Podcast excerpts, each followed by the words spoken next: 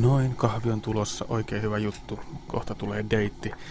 Vielä kun tarjotaan tummaa suklaata kahvin kanssa, niin ai ai, että tekee terveysvaikutuksen ja hyvän vaikutuksen. Joo, kyllä mä niin, niin väittäisin, että, että, että suklaa tekee hyvää sydämelle. Mitä viime aikoina ja viime vuosina on havaittu, niin kyllä suklaa näyttäisi erilaisten sydäntautimittareiden mukaan olevan terveellinen, vaikuttaa alentavasti verenpaineeseen, niin voi, vaikuttaa jopa edullisesti veren sokeriarvoihin ja, ja myös muihin sydäntautiriskiä kuvaaviin mittareihin. Varsinkin tähän lähtökohtaan nähden, että mikä oli esimerkiksi tilanne 10 vuotta sitten, niin kyllähän suklaa on selvästi mainettaan parempi.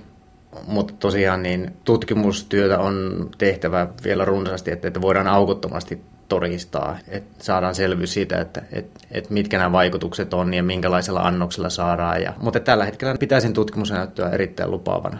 Mutta tietysti täytyy muistaa, että se näyttö liittyy lähinnä tummaan suklaaseen ja kaakaoon. Edelleenkään ei voida kovin perusteltuna pitää sitä, että, että syödään levykaupalla maitosuklaata.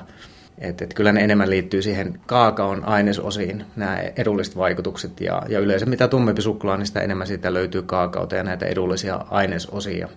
Tosiaan, niin kyllä mainetta paljon parempi suklaa näyttäisi olevan. Ja sitten tietysti onhan tässä niin suklaaseen liittyy paljon muutakin. Että, että tämä on, että tietysti perinteisesti tutkitaan siltä kantilta, mikä on niin helpointa. Että, että sydäntautiriskeihin on kehitetty erilaisia mittareita, että aiheet voidaan yleensäkin tutkia.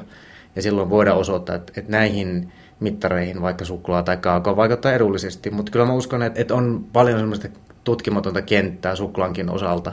Että tiedetään, että suklaa on esimerkiksi psykologisilta vaikutuksiltaan niin ihan eri, erilainen kuin mikään muu ruoka-aine. Että se on makunautinoltaan niin, niin kuin ainutlaatuinen, että, että jos se aiheuttaa voimakasta makunautintoa, niin kyllä se jonkunnäköisen niksauksen aiheuttaa tuolla aivoissakin. Että eri asia pystytään yksinään vain todentamaan. Ja sitten jos se aiheuttaa sen, että se aiheuttaa voimakasta mielihyvää, niin kyllä mä uskon, että silläkin itsessään voi olla hyvinkin merkittäviä fysiologisia vaikutuksia. Että kyllähän se tiedetään muutenkin, että jos ihminen voi henkisesti hyvin, niin se välittyy ihan fyysisesti, että ihminen pysyy terveempänä.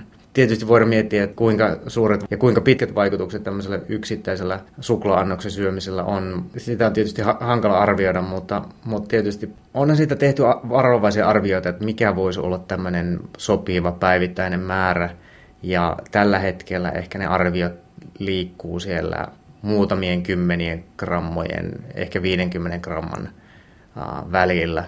Ja tietysti suklaakin on oikeastaan niin kuin kaikki muutkin herkut, että se on kuitenkin suhteellisen energiapitoinen, että kyllä sinne jo, jonkunnäköistä varovaisuutta pitää, pitää sen nauttimisen suhteen. Että, että sitten to, toisaalta niin kaakao on siinä mielessä hieman vähemmän ongelmallinen, että jos sokeri poistetaan, että se on aika puhdasta kaakaota, niin sitten se oikeastaan on aika vähän energiapitoinen. Et, et sitten voisi toisaalta, niin kun, jos haluaa hieman enemmän kaakaopitoisia tuotteita nauttia, niin sitten voi yhdistää sama, samalle päivälle suklaata ja kaakaota.